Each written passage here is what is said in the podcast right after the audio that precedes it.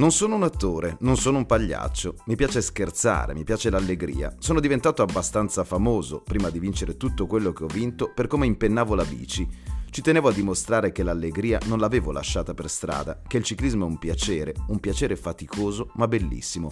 Peter Sagan rispondeva così a Gianni Mura dopo l'ennesima vittoria al Tour de France in una bella giornata di sole a Quimper. Il suo Verdi Repubblica scrisse che la Bretagna premia chi corre in allegria. Sagan ha rappresentato questo nel mondo del ciclismo e è andato ben oltre la valanga di risultati conseguiti in strada, diventando una vera e propria icona pop. È un piccolo estratto che si trova nel libro I grandi campioni del ciclismo di Claudio Barbieri e Alberto Pontara, edito da Newton Compton, e mi è servito per eh, naturalmente prendere spunto e commentare la notizia del giorno, Peter Sagan nel giorno del suo 33 compleanno ha annunciato che questa sarà la sua ultima stagione di ciclismo su strada. Poi nel 2024, anche per onorare il contratto con la Total Energy, si dedicherà alla mountain bike, uno dei suoi grandi amori, per arrivare alle Olimpiadi di Parigi e provare magari a vincere una medaglia. Peter ha regalato tantissimo al mondo del ciclismo, è stato davvero un'icona pop, è stato qualcosa di diverso, è stato un personaggio con la P maiuscola, un corridore che ci ha fatto emozionare non solo per quello che ha vinto, ma per tutti i podi, il modo in cui ha corso, il modo in cui si è posto all'interno del gruppo, veramente impressionante. 121 vittorie e 111 secondi posti, davvero impressionante se ci pensate un attimo quello che avrebbe potuto vincere ancora di più il campione slovacco. Il palmarès non è che aveva bisogno di grosse presentazioni, però forse vale la pena ricordarlo. Il primo successo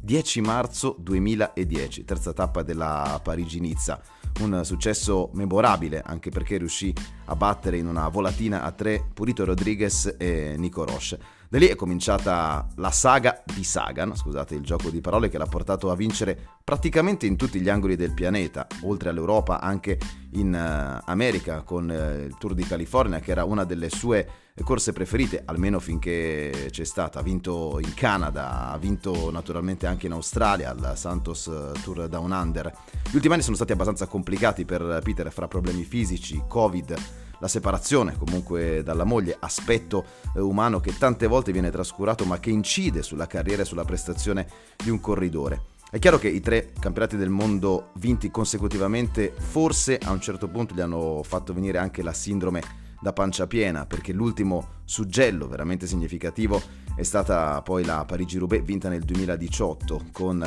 la classica e meravigliosa fagianata tanto cara al nostro magro. Vi dicevo delle vittorie, a parte i tre titoli ridati, 12 tappe al Tour de France con 7 maglie verdi della classifica a punti, record assoluto, 18 tappe al Giro di Svizzera, la Parigi-Roubaix, il Giro delle Fiandre, 7 tappe alla Tirreno Adriatico, 4 tappe alla Vuelta di Spagna, giusto per ricordare alcuni successi, senza trascurare però anche le tre Gand-Wevelgem. Insomma, Peter è stato un campione a tutto tondo, prima negli anni con Liquigas Cannondale, poi alla Tinkoff, poi la parentesi brillantissima alla Borans Groe e quindi il contratto ancora una volta milionario ma eh, meno ricco di successi e di soddisfazioni personali con la Total Energy.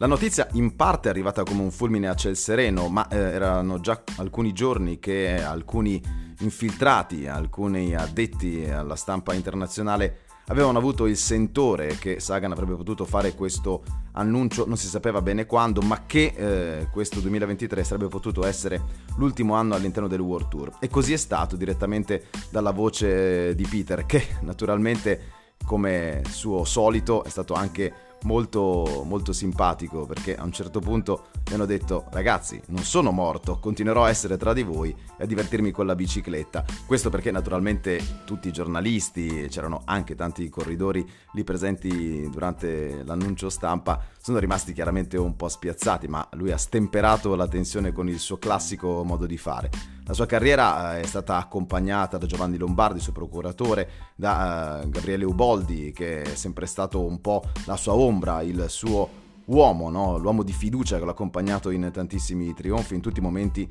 eh, della sua vita. Eh, Peter ha avuto un gregario amico di lusso come Daniel Oss che si è portato dietro per gran parte eh, della sua carriera e magari sentiremo anche all'interno di questo podcast per un suo eh, ricordo più avanti. Insomma, eh, Sagan ha fatto da spartiacque sicuramente nella storia recente eh, del ciclismo perché è stato universale, ha saputo emozionarci su tantissimi terreni. Poi si è dovuto in qualche modo inchinare al nuovo che avanzava e quindi contro la generazione dei vari Van Der Poel, Van Aert, alla Philippe ha chiaramente sofferto, ma ripeto c'è stato anche tanto delle difficoltà che ha dovuto incontrare a livello di vita privata. E non a caso, fra le motivazioni che lo indurranno a smettere al termine di questo 2023,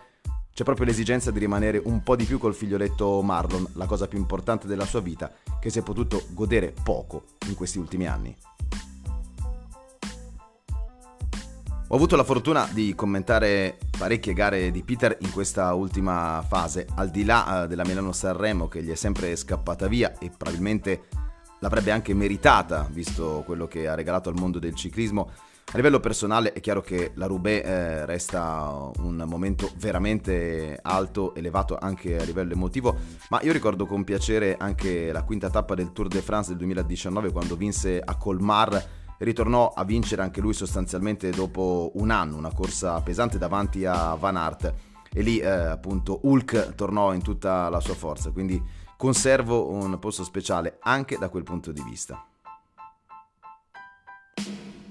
Oggi è un giorno importante anche per quello che riguarda il Giro d'Italia perché mancano 100 giorni all'inizio della corsa rosa. Il 6 maggio dalla costa dei Trabocchi in Abruzzo ci sarà la grande partenza, un filo d'amore lungo 3469 km con oltre 51.000 metri di dislivello che porterà i corridori poi alla grande chiusura a Roma. Si preannuncia un eh, Giro d'Italia elettrizzante, lo sapete, con circa 70 km a cronometro, con eh, un grandissimo duello atteso fra Remco Evenepoel e Primo Roglic, ma anche con eh, Geraint Thomas, Joel Meida, Jay Vine, ci sarà anche l'ambizione di provare a fare qualcosa contro specialisti del cronometro come Alexander Vlasov. Insomma, un percorso disegnato veramente molto bene da Mauro Vegni e da tutta RCS Sport. Le città si sono accese, si sono vestite di rosa eh, nel corso di queste ultime notti in maniera veramente molto toccante, molto emozionante accendiamo anche noi i nostri cuori, coloriamoci di rosa perché alla fine il Giro d'Italia è lì, dietro l'angolo.